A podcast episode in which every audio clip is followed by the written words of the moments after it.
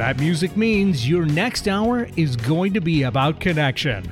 Welcome to This Show is All About You, a show dedicated to discussing and experiencing the things we all have in common. When you and me become we and explore what it means for all of us. Here's your host, historian, writer, social commentator, and a whole lot of other things, JDK Wyneken. Hello, everyone. Welcome back to another episode of This Show is All About You. Thanks so much for taking the next hour to spend with me as we go all around and talk about various things uh, and hopefully dig deeper into them than we often get a chance to, and uh, hopefully reflect then on what that might mean for us and how we go forward with ourselves and with each other in an increasingly, it seems oftentimes, increasingly tense world. So, uh, anyway, thanks for uh, jumping in. And certainly, if uh, you're listening live, thank you so much for doing so. Uh, if you're listening as a podcast, and you can get this wherever you find your podcasts, thank you for doing that too. Thank you for subscribing and for leaving me a review. I really appreciate it. You can also reach out to me directly at my website, which is wordsbyjdk.com, where you can find original writing as well as uh, episodes of this show and uh, a lot more. You can also find me on Facebook, Instagram, and Twitter. Just look up my last name, W Y N E K E N, and you'll find me quite easily. Would love to hear from you. I'd like to thank this show's sponsor, Airway Science for Kids. You can find out more about them at airsci.org, and they help underserved youth find life and career pathways uh, using the magic and wonder of aviation and aerospace. And they do so in a, an incredibly holistic, healthy, vibrant, and creative way. So you'll be hearing more about them during the show breaks, uh, but you should check them out at your earliest convenience. So thanks to them for their continued support. Well, certainly it's been um, really an intense few weeks on this show. I've had uh, people come in to talk about relief in Ukraine, and we last week spent a lot of time talking about um, a lot of the disturbing rhetoric and actions that came out of uh, the responses to the FBI raid on the Mar-a-Lago uh, homestead of former President Trump. And uh, of course, there's always more to focus on there, but we're going to take a little bit of a lighter turn today. But I always start every show by taking a look at the news in a segment I call What in the World is Going On? So I will not disappoint you. Here we go. Explosions rocking the skies over Russian occupied Crimea. The local governor says Crimea's air defenses were activated again overnight after a suspected Ukrainian drone targeted Russia's Black Sea naval headquarters. President Zelensky predicting Crimea will soon be liberated. He says you can literally feel it in the air. But as fierce fighting continues across the south and east, Ukrainians still fearing nuclear catastrophe, with new reports of shelling near two nuclear power plants. And of course, the war between Russia and Ukraine continues on, and uh, such a strange uh, few weeks in terms of how things have gone. Uh, don't know if President Zelensky is correct in that Crimea is about to be liberated. Uh, however, it is clear that uh, Ukraine has found a number of ways to extend this war beyond just being fought in their own territory and increasingly behind Russian lines. And the fact that for example, uh, half of the Black Sea, Russia's Black Sea Fleet Air Force has been wiped out by sabotage attacks in the last couple of weeks is significant. The fact that their naval headquarters can be targeted by a drone is significant, and that munition depots and the like are exploding well behind uh, the front lines of the conflict shows uh, that Russia cannot just simply fight on the front line. It has to be aware of increasingly what's going on uh, in the rear, in the rear echelon on top of that, they still have all the problems with troop morale and logistics and supply, and of course, the effects that sanctions are having on their economy. It's hard to know exactly what the costs have been here. Ukraine said last week that they estimate that almost 45,000 Russian troops have been killed so far. Hard to know if that's actually uh, the, the the real number or not. If it is, that's an incredible amount for a war that has uh, gone on for six months and yet more will more, more, Russians will probably continue to die in all this. Another U.S. military aid package was sent on its way last week uh, that includes drones, anti-mine vehicles, and a whole bunch of other uh, logistical equipment to help the Ukrainian army. And there are signs that in Russia this is starting to have uh, an impact socially. One of Vladimir Putin's closest confidants uh, his daughter was killed in a car bombing in Moscow just a couple of days ago. The immediate blame went to Ukraine, as one would expect. However, given the nature of Russian politics and the internal divisions uh, within it that already existed and have only been exacerbated by Russia's failures in Ukraine, it's in, in Ukraine, it's entirely possible that this was Russian on Russian violence. No one really knows for sure. But what all of this suggests together is as the war increasingly comes home to Russia, instead of just being fought in Ukraine, this puts more pressure on Vladimir Putin and those around him to respond in some way that uh, they think can either turn the tide or, perhaps more likely, disguise the fact that they're losing as badly as they are. Now, the, again, the only question that comes into this is how many people will die needlessly as a result of whatever those responses will be. But certainly things increasingly look grim for Russia's prospects of victory in Ukraine. And uh, closer to home, had some had another development that I thought that was interesting this week. The CDC is planning a major overhaul of how that agency operates. The agency has faced a lot of criticism in the last two years. First, in the response to the COVID pandemic, and now to the monkeypox outbreak. Now, CDC Director Rochelle Walensky says she wants the agency to do a few things in particular hold itself more accountable, speak about public health issues in plain English, and share more scientific findings more quickly. All of it to help the agency prepare for future public health emergencies. I thought this was such an interesting thing for the CDC to do, and actually, I welcome it. Not because I was one of those who was overly critical of the CDC over the last couple of years, uh, but because it was clearly something that I think they needed to acknowledge that their, particularly their messaging during uh, the COVID pandemic, had some problems. As in particular, I think uh, I think it's worth lauding organizations like this when they acknowledge that they've made mistakes and that they want to do things differently.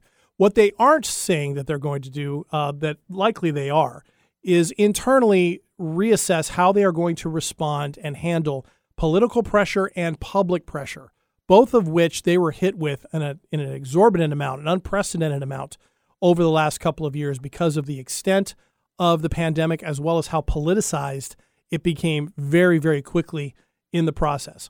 I think these types of reassessments are a good thing, and I wish more organizations were willing to do them uh, and do, be public about it. It helps for them to acknowledge their shortcomings, to try new approaches especially in making things easier to understand. I think there's a longer game that the CDC and that all of us can be a part of in articulating very clearly what science is and how the scientific method goes. That it isn't always about they're 100% certain on this. It's that studies indicate something and that more studies can change those conclusions or strengthen them, that we go with the best of what we know at any given time part of the problem the CDC had with the COVID outbreak was they were behind schedule in terms of understanding what COVID 19 was about, in terms of understanding the processes uh, in which they needed to respond to this when it hit a pandemic level. All of those things had them flat footed from the very beginning. And so I think a lot of this reform will be how do they prevent themselves from being flat footed again? Because they do need to regain some level of uh, public confidence. And what we can do as the public is give them the opportunity to do so and continue to support facts against lies. All right. And then one more clip today uh, that's going to hint, give us a hint on what we're going to talk about today and something a lot more fun than what just I just talked about. Let's take a look. Deng Yiche, the batter, and he ropes one to right, back toward the wall, and it rolls all the way to the fence back-to-back doubles, and that caps a Chinese Taipei winner. Driven to center field, caught tagging, long throw, good throw, safe at the plate. We are tied at seven. Ball on the ground is short, hard hit, race to second, throw to first, that's high, Allred is coming, there's no play, Indiana will win it. Ah, some of my favorite sounds. Uh, and you might be surprised if, if you were thinking those were Major League uh, Baseball highlights, they were not. Those were highlights from the ongoing Little League World Series that is currently going on in Williamsport, Pennsylvania, in its 75th year, actually. And it is one of the most watched events on ESPN during the summer months uh, because it literally is a world championship for Little League Baseball. Those are 10 to 12 year olds who are getting the royal treatment, if you will, of having their games broadcast on national, international TV. Uh, and they've gone through tournaments all summer, uh, all the way up to regionals. They've won their state championships and the like. And this is truly a world championship tournament. And I think one of the reasons why it is so watched is because you have a sport that, even though it has major leagues and it makes billions of dollars worldwide every year, you have a bunch of 10 and 12 year olds playing for nothing, for nothing other than the love of the game. And so, what we're going to talk about today is baseball, actually. And before you go, oh, roll your eyes, or like Eric in the studio is not a big fan of baseball, or you're like, yes, let's talk about baseball. Let's dig into the nitty gritty. Well, I've got news for both camps here. This is really can really be about whatever it is that you might love as much as I love baseball. I think we can certainly talk about the things we love in, in similar ways, and I'm going to talk about today. But I do want to talk about this in part because the Little League World Series is going on. I think it is one of the most pure expressions of of why people love baseball that, that can happen in any given year. It's also summertime, and for me, summertime means baseball time. And I've said on this show before that there are a few places in the world where I'm happier than in a ballpark watching a baseball game. And I don't care if it's a Major League Baseball park with 50,000 people in the stands or a Little League game with 50 people in the stands. I just enjoy the game for lots of reasons. And it's got a, a deep history with me, a deep history in this country and around the world. And I'm aware it's not the only thing. So, what I would encourage everybody as, as you listen to this and you hear a little bit about uh, what we're going to talk about with baseball, be thinking about what it might be that you love just as much and why. And what that might say, not just about you, but about uh, about us as people. Because I think the popularity of things or the things that we love we connect to them because in some way they give us something in life, they reflect something about life back to us, and I think they inspire us to perhaps be at our best and wonder what the best of us might be. Certainly, there are plenty of things that can uh, we can talk about that bring out the worst in us, and sometimes the things we love can bring out the worst in us too. However, I'd like to kind of stay on the more positive side of things. So, so I consider this my pitch to you today not necessarily just why I think you could love baseball, and I think it would be great if you did, uh, but really about the love of something and why we connect with it in the first place. It'd be interesting to see what you think about it. So let's talk a little bit about that right out of the gate. Uh, why baseball for me? Well, I can certainly give you a number of reasons why I love baseball. And, and as with so many things, it goes back to childhood. I played it as a kid. Now, I also played soccer as a kid, and I enjoy soccer uh, as much, uh, very much as well. In fact, I enjoy a lot of different sports. But baseball for me was the first sport that I really, really loved. And when people asked me about why I love it so much, well, first of all, for me, it was the first sport I played as a kid. I played t-ball uh, first time as a kid, and what I loved about that, I lived in Hawaii at the time, and I was at a different school than a lot of my other friends. Just my friends lived in different parts of the town I was in, and so they went to different schools. And so I went to my own school. And while I had friends there, my closest friends were elsewhere. But I got to be on their T ball team, all the same friends. We got to be on that team. And then we all played baseball as we moved into baseball. We learned the game together. So for me, initially, the draw was I got to spend time with my friends. Plus, I got to swing a bat at a ball. I mean, come on. I wasn't allowed to swing things in the house because I'd break something. So I could be outside and learn how to do that. So being around my friends was was the first thing. And I remember learning skills and learning the excitement of accomplishing something. Baseball is a game that demands a lot of practice and a lot of attention and a lot of hand-eye coordination, but that takes kind of refining over time. And I still remember the joy when I sit and think about it. I still remember the joy of finally learning how to hit a ball off a tee when I was a little kid. I don't remember the exact moment. I don't remember the first time I did it.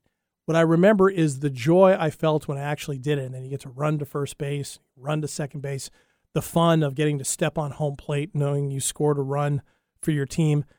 That was fantastic. And then I remember also the joy I felt the first time that I hit a ball that a pitcher threw to me right? In, you know, both in practice and in a game. First time I didn't have to use a tee. I remember the first home run I hit. I was in third grade. And uh, And wow, did I connect with it. When when ball players say you just kind of know when you hit a baseball that you've hit it out of the park, it's really true.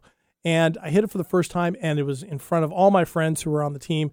My family was watching, and I remember my mom jumping up and down. She was so excited because I didn't hit home runs very often. I was what they call in baseball a contact hitter, meaning I, if I was going to get a hit, it was going to be a single or a double or something like that. Very rarely a home run. So when I hit one, I mean, it was a pretty big life moment. I remember the visuals. I remember exactly where it landed. It landed in dead center field. So I didn't just hit it, I hit it to the deepest part of the park. And that was a huge, huge accomplishment. And for a kid like me who struggled with confidence in a lot of ways and was very shy and very sensitive and sometimes could lash out at other people as a result, to come back to the dugout and have all my friends excited and cheering me on was a really big deal. And they did that all the time, even when I struck out or grounded out or made an error.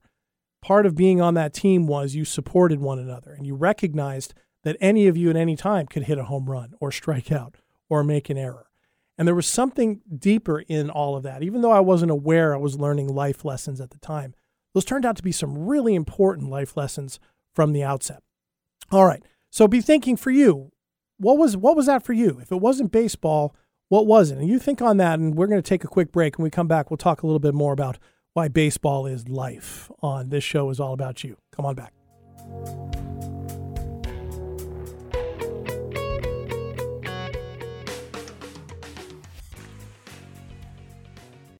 Kids never have trouble dreaming about their future.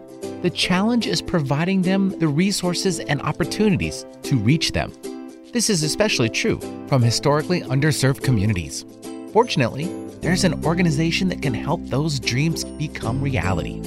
Airway Science for Kids helps underserved youth develop life and career pathways through exploration of aviation and aerospace. Using in person and virtual programs, along with partnerships with companies, educational institutions, community health providers, and other resources, Airway Science for Kids helps students not only find their dream careers, but also learn how to better advocate for themselves and connect more effectively with their families, peers, and communities. To find out more, visit airsci.org. That's A I R S C I.org or email info at airsci.org. Airway Science for Kids providing aerospace for all. Welcome back, everyone, to this show is all about you. And I got a little extra bounce in my step today because talking about baseball, but really we're talking about the things that we love that maybe we've loved all our lives that we're fans of and why that matters and and why they're important to us and what we can learn from them and maybe could learn from trying them out if it's something that uh, we haven't been a fan of before. For me, it's baseball. This is the time of year for baseball. Little League World Series is going on. The playoff races in Major League Baseball are starting to heat up. And for the first time in a long time here in Seattle, my team is actually in the mix for maybe making the playoffs. And so I'm also excited about that. But we're talking about baseball in general. And, and before the break, I was talking about my initial connections to it. And certainly when we talk about baseball, and oftentimes with my friends who bring up baseball who aren't fans, they talk about oftentimes the problems, the real problems that can exist in the major league level of the sport. And it can exist actually at all levels. But at the major league level, salaries are massive, right? There are people, you know, making hundreds of millions of dollars playing baseball. And there are plenty of people who ask, why is that? Why are they making more money when teachers don't make anything? And, and I understand all of those questions. Uh, it can cost a lot to go to games and to buy food and to take your family there. So that can be a, um, a disincentive to go.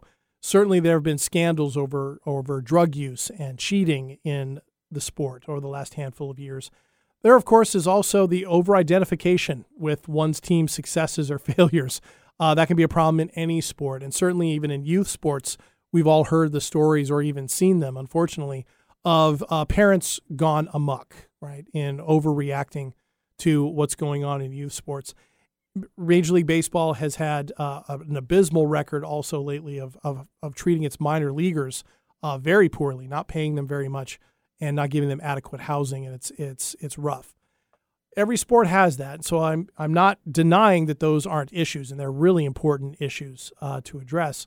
But in terms of love of the game, right, this is sort of what I'm focusing on here, and baseball. One of the reasons why I think it it resonates uh, with a lot of people in part is because it has such a deep history. And in the United States, you can really put baseball's history side by side with larger developments in American history and really see how they feed one another.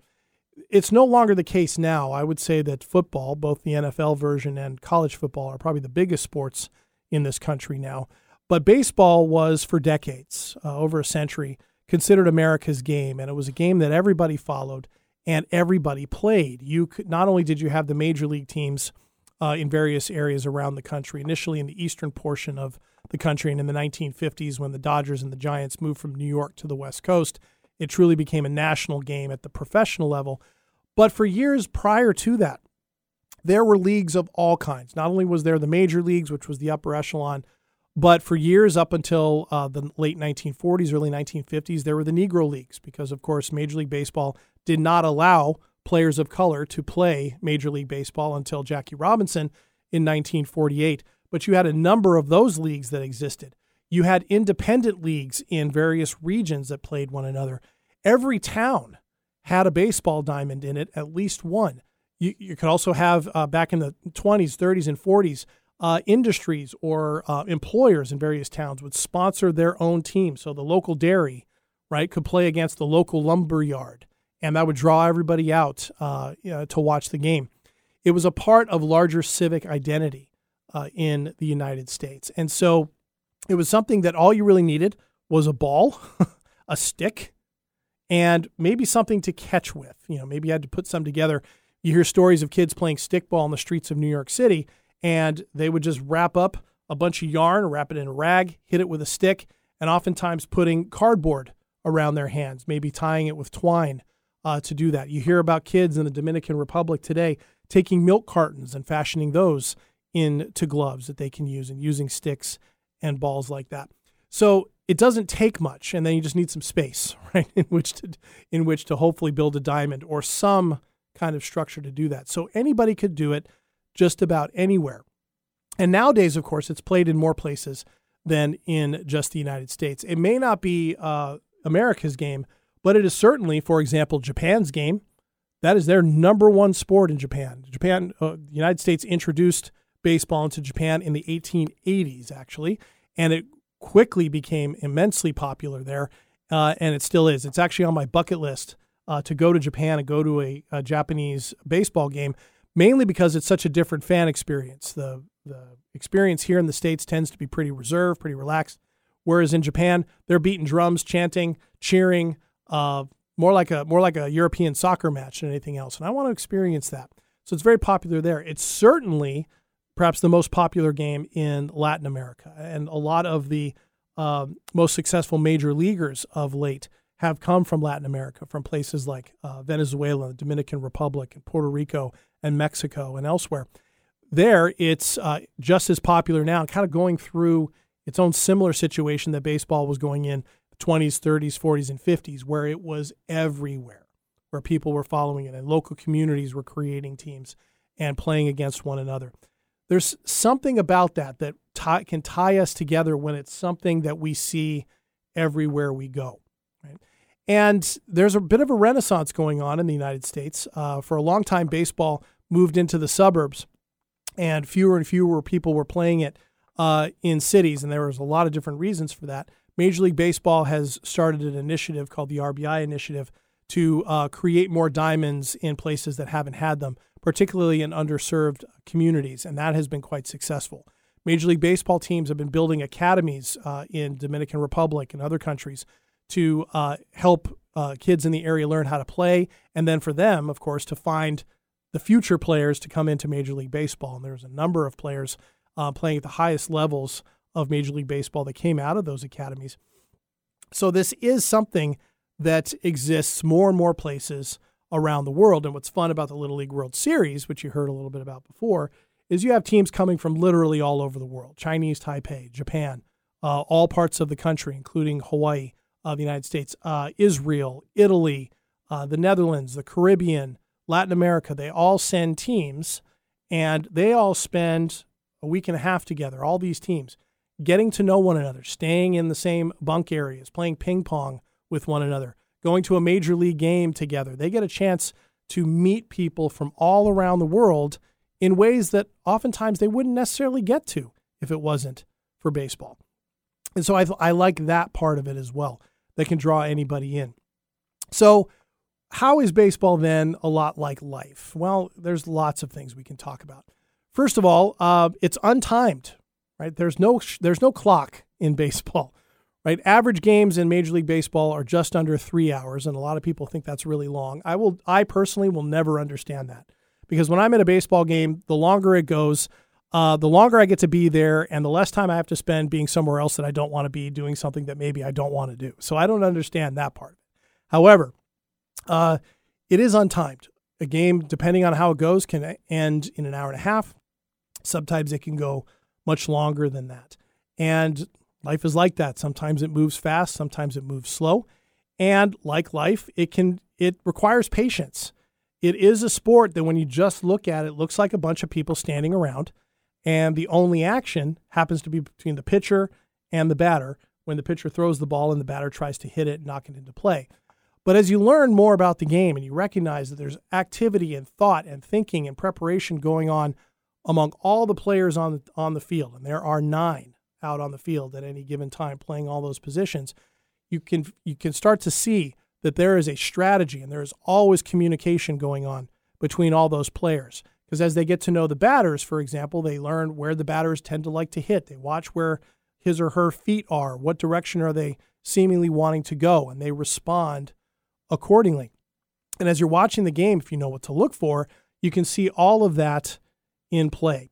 So, and sometimes life is like that. It feels like a lot of sitting around punctuated by action and drama or something like that. It really is a sport that requires both sides of our brains to be successful. What I love about baseball is that it is equal part science and equal part art. uh, no two players are alike. Right? You can be a successful ball player, um, being five foot ten, five foot eleven, who is really fast, knows how to hit for contact rather than trying to hit the ball out of the ballpark, uh, and is great on defense. You can be a really successful player if what you do a lot is you strike out a lot, but you also hit a lot of home runs. You can be a really successful player. You can be a really successful player if you're a starting pitcher with dominant stuff who only pitches every fifth day because they rotate pitchers through as starters. You can be a really good player that way. You can also be a really good player as a relief pitcher who comes in in really stressful situations late in the game to save the game for your team. Maybe you're coming in with the bases loaded and your game your team's up by 1 and it's up to you whether you your team wins the game or loses the game. All those types of players have long existed in baseball and will continue to exist in baseball and everything in between. It doesn't require one type of skill set to be successful. And I love that about the sport. And in a lot of ways, I think it has more of that variety to it and more of those possibilities than a lot of other sports. And it's just like in life, it does we all do not need to have the same skill set. The best major league players out there, whatever their skill set might be, also have something else in common. The best ones know exactly where their skill sets aren't. and they know how to rely on their teammates to pick up the slack and provide those other things. There's also baseball is a lot like life in that it's a broad, even though that it is individual based on individual competition, a pitcher versus a batter. It's all about teamwork, right? A and it takes a lot of practice and attention to detail. It takes a, a the ability of a player to always have the big picture in mind of what's happening in the game, but also the focus to be right in the moment, whether that's the batter, whether that's the pitcher, whether that's the person out in the field looking to make a defensive play.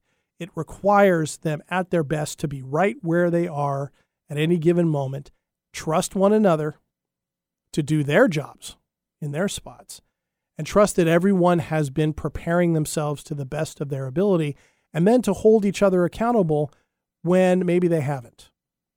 And we can pick that. You can, I mean, there's teamwork of any kind, whether we're talking about teamwork in the workplace, teamwork on a sports team, teamwork in just civilization continuing forward without destroying itself.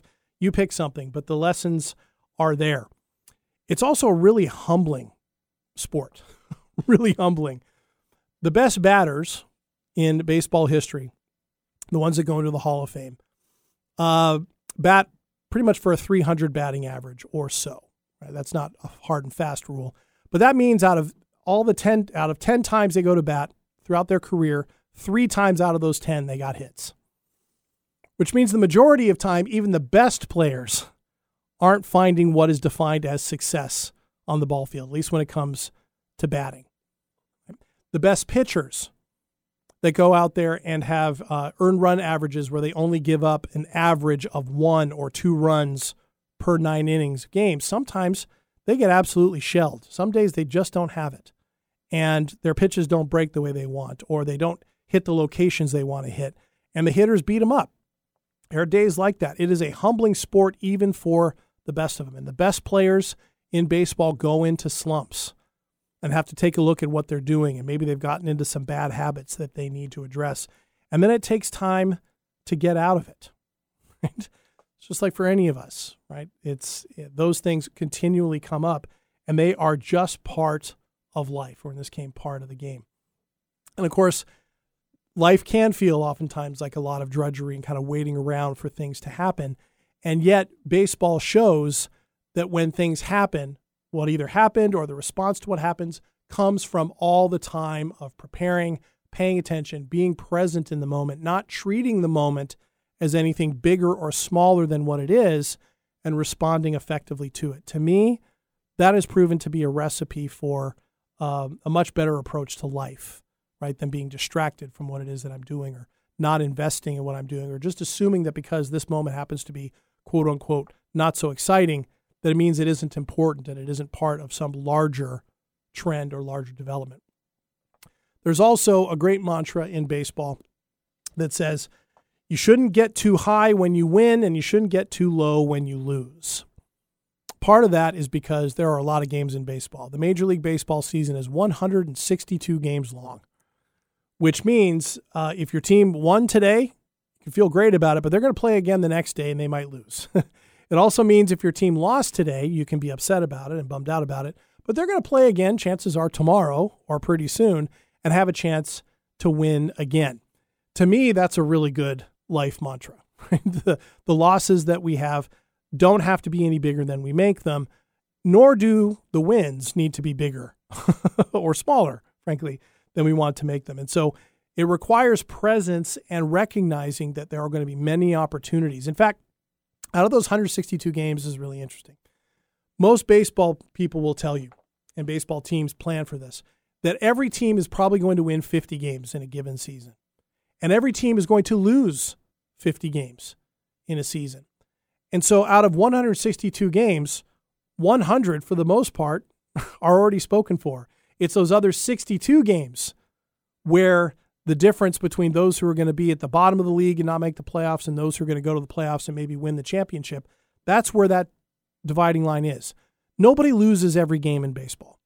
Nobody wins every game in baseball. And there isn't the expectation either way. And what a great way to approach life, right? That we're not going to win every single game, and we don't have to because that's just not realistic. We're going to win every conflict we have or win every competition.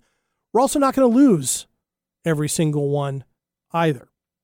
And if that sounds pie in the sky to you, I'm not so sure it is because I think about it quite often when I'm at the ballpark about how, really, in a lot of ways, the expectations we put on things determine more of our attitudes towards them or our emotional responses to them than just about anything else. And what I love about the long baseball season is it has plenty of room for winning, plenty of room for losing, and a lot for the in between.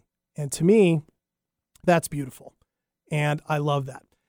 It also requires presence, really, if you want to enjoy it as a fan. Going to a ball game is really fun for baseball because it tends to be much more relaxed than you would find at a football game or hockey game or even a basketball game. And those those are all fun too. Believe me, I love a good raucous hockey crowd. you know, I love that experience too. Uh, but baseball crowds tend to be very much calmer. You can have more conversations. Yes, there's not as much quote unquote going on. So between pitches, or you know, there's visits to the pitcher's mound, or between innings as the teams are changing over between defense and offense, you have time to talk to people next to you. And what I love about sports in general, but I really see with baseball in particular, is whatever divisions we might have or differences we might have, when you're in a crowd that's at a ball game, you're all there for the same reason. And all those other things for a couple of hours, for the most part, don't really matter. You can talk about the thing that you're all there about, even with opposing fans. Now, some opposing fans are obnoxious on an individual level, and I would say more so than others, on a group level, not singling anybody out except for Yankees fans and Red Sox fans. However, really for the most part, can have great conversations with opposing fans, team uh, fans of opposing teams at the ballpark, in ways that you can't always uh, at other sporting events.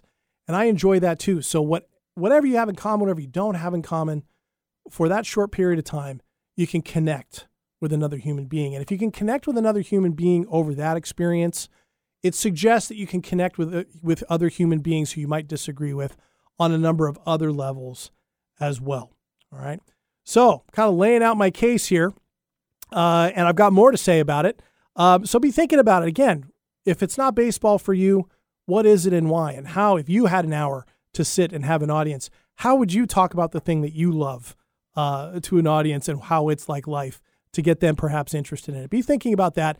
And then we'll come back in just a minute uh, to finish up this episode of This Show is All About You. Stick around.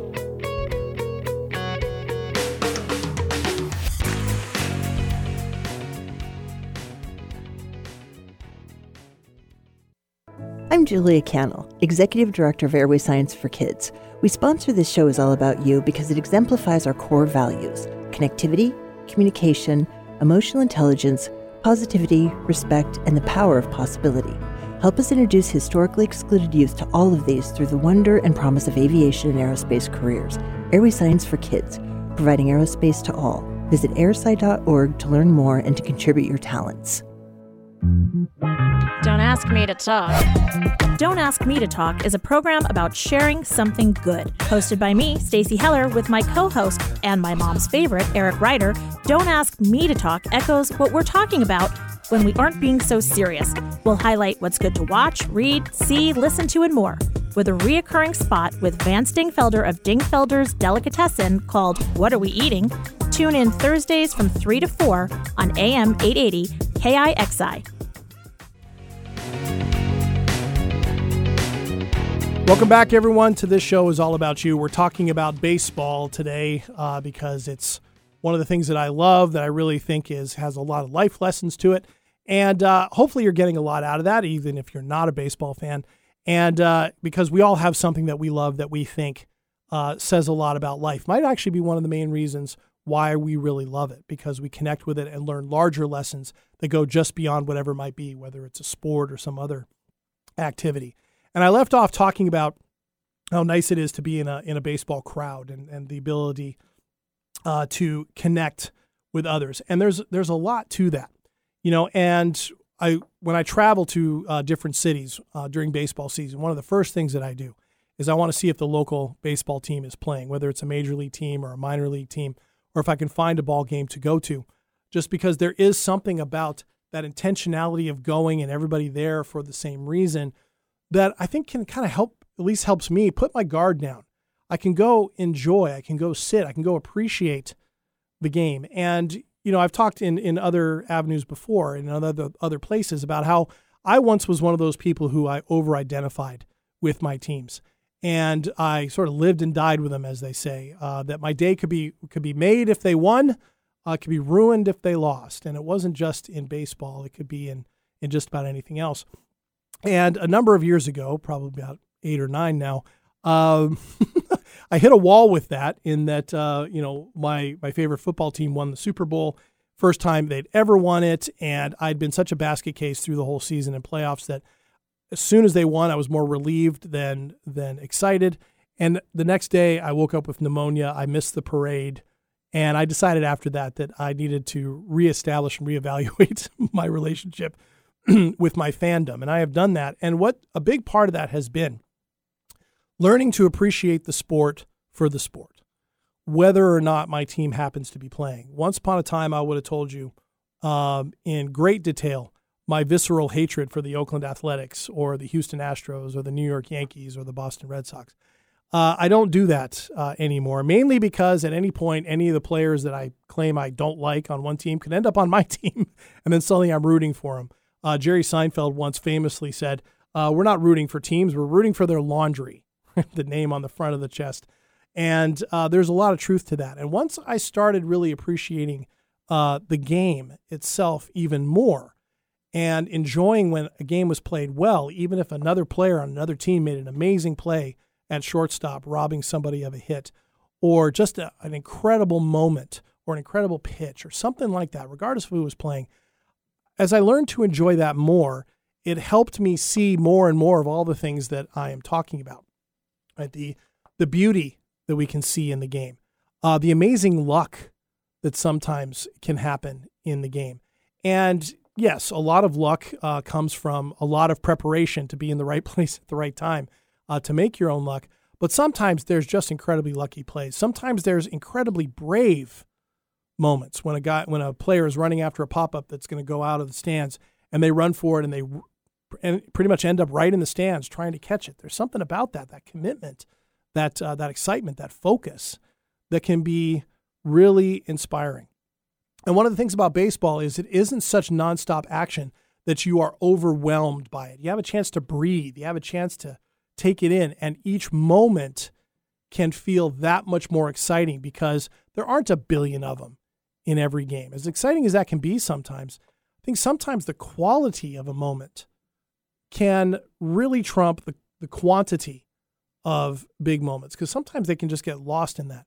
Some of the best baseball games I have ever seen in my life were games where it was one nothing at the end. One run was scored but it had some of the most amazing defensive plays, guys just jumping for, for balls and laying out and crashing into the grass, or great plays on the base paths, or amazing pitches that you just wonder how they seem to defy the laws of physics.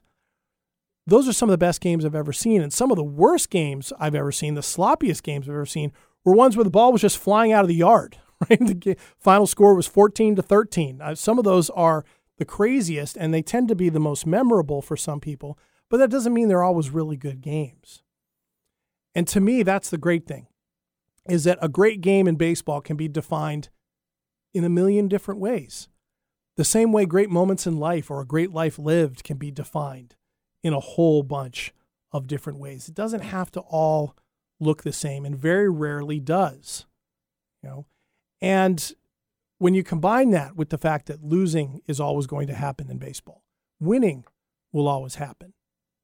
And so, therefore, it's investing in the individual moments and the, preparing for those individual moments, doing the practice on the outside to become a better hitter or a better fielder or a better pitcher, to be open to correction and guidance, to learn how to count on your teammates, to learn how to accept their criticism, but also to accept their support. These are things we all need in life. And if we were not talking about baseball, but we were putting in the context of something else, whether we were talking about the importance of this in a family or the importance of these things in the workplace or importance of these things in how we talk about political issues, nobody would be questioning that at all. And so, in that sense, to me, combine all those things together, plus the creativity and the science that's involved in this uh, in this sport brings all together, I think, so much of what attracts us about life, and then also so much about what life demands from us. If we're going to make it through it, being patient, practicing, connecting with one another, learning to be a part of a team, learning to pull our own weight in a, in a relationship, learning what our best skills are and what are the areas that we just don't have them. And those might be areas that we can work on, but they also might not be ones that we can ever necessarily master. You know, every once in a while in a Major League Baseball game, a blowout will happen. And the team that's getting blown out usually has gone through all of its pitchers for the day or has already said, we're going to lose this game. So let's just take a position player, somebody who plays left field or somebody who plays first base or catcher, and just put them on the mound. You know, and the idea is for them just to get through it, right? If you're already getting your head beat in 15 to 2, it's not going to matter if you lose 25 to 2 is the idea. So they put this, you know, an everyday player in, a player who could be a fantastic hitter or a fantastic second baseman. But you watch him on the mound and you just go, oh, there's a reason why you aren't a pitcher. right? So even the greatest players in baseball can't do everything. They can't. And that's true in other sports as well. But what I love is how stark that can be in baseball. And it's such a reminder that in order for baseball to be a game that people enjoy and that people can find success in, it takes a mixture together of a lot of different parts, a lot of different gifts, and a constant challenge. You know, because there is something about standing up there when you're, you know, if the game's on the line and, and you're the batter, you want to come through for your team. The more so, the more big big you get, and maybe you're playing for the fan base of a city, the more pressure you can feel in that situation too. And as I talked about before, law of averages says more often than not, you're probably not going to come through in those moments. Other times you will. So, how does that frame your approach? How does that frame your response if things don't go the way you want? How does it frame your response if they do? How do you prepare yourself to come off that euphoria, that big moment, and recognize that that moment is already over? To enjoy it and then move on to the next one. Those are all great questions, and I wonder how Major League ball players do it. Because that's a lot of pressure, or it can feel like a lot of pressure. And a lot of them will say they tune those things out in the moment. And there's probably a lot of truth to that. Maybe you're so focused that you don't necessarily hear the crowd, that all you're focusing on is that moment, the next pitch that's coming at you, right? Or the next pitch that you're about to throw, and that's all there is.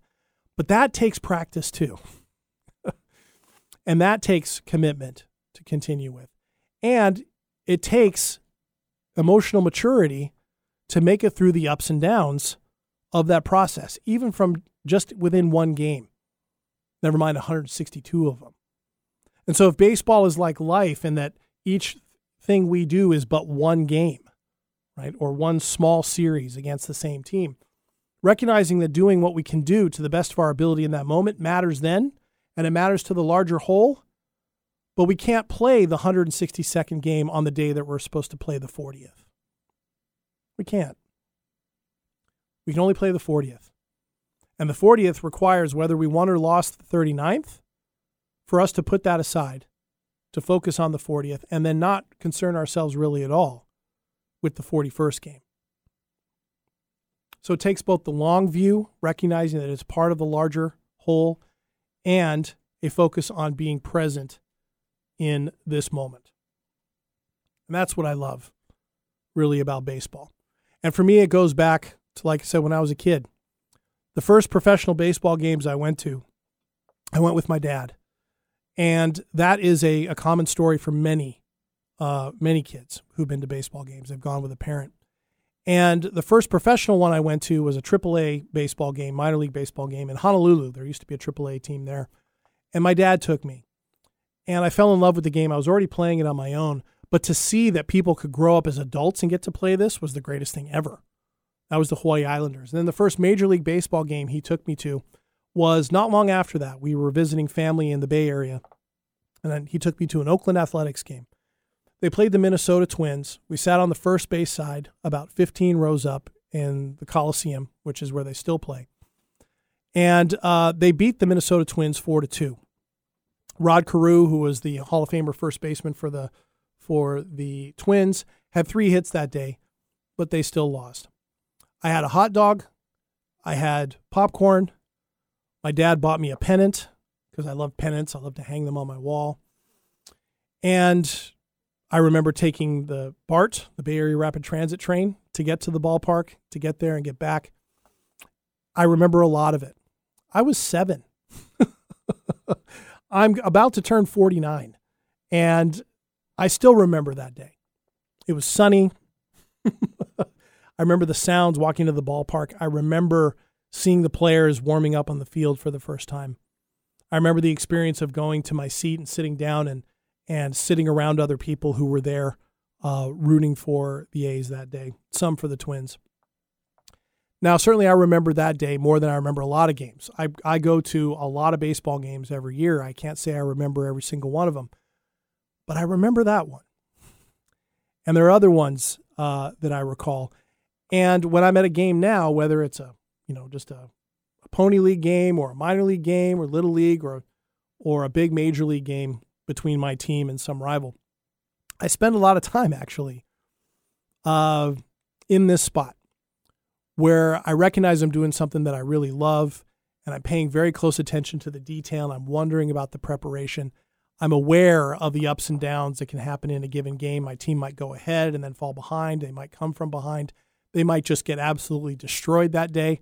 They might actually destroy their, the other team that day. I have no idea going in, but I'm really glad to be there. The worst day I've had at the ballpark, where my team just gets their heads beat in from the very beginning of the game, is better than a lot of days that I've had in other places, just simply because of how much I enjoy the game and I enjoy what it means and I enjoy what I've been able to assign it in my life. I enjoy taking other people to games. I, I once took um, some friends of mine from Germany, a, a couple, uh, to their first baseball game. It was a minor league baseball game in rural Pennsylvania, of all places. They knew nothing about the game. And so I got to spend an entire game teaching them how the game went. And by the time the game was done, it was a day game. They wanted to go buy mitts. So I had to I drove them to the sporting goods store. They bought mitts, and the next thing I had to do was teach them how to throw a baseball and then teach them how to hit a baseball. And they absolutely loved it. That was fun for me too. You know. So it's all things like that, and the associations and the connections. And I remember who's gone to games with me and who hasn't. Some of my best memories, my best moments of connection with the people that I love the most have happened in a ballpark. And for that reason, I'm grateful for it. So, what is it for you? If it's not a ballpark, where is it? You know, what is that about? And I would just encourage you to reinvest in it or sit back with it and enjoy it. Say thanks to it. maybe introduce somebody else to it and see if maybe they can develop an appreciation for it too. Anyway, thanks so much for taking the time to uh, listen to this episode of This Show is All About You. If you're not a baseball fan, maybe consider going to a game. Maybe there's something you can find out of it. If you are a baseball fan, um, hopefully there was new stuff in here that you found interesting. And if you're somewhere in between, go give it a shot. Among all the, the sports that are out there, uh, I think in a lot of ways it's the most accessible, and it's a it can be a really relaxing day, uh, relaxing moment if you allow it to be. So anyway, I'm excited about it. I'm actually going to a baseball game this coming weekend. So I'm already looking forward to that. Well, as always, I have a lot of people to thank uh, for this episode.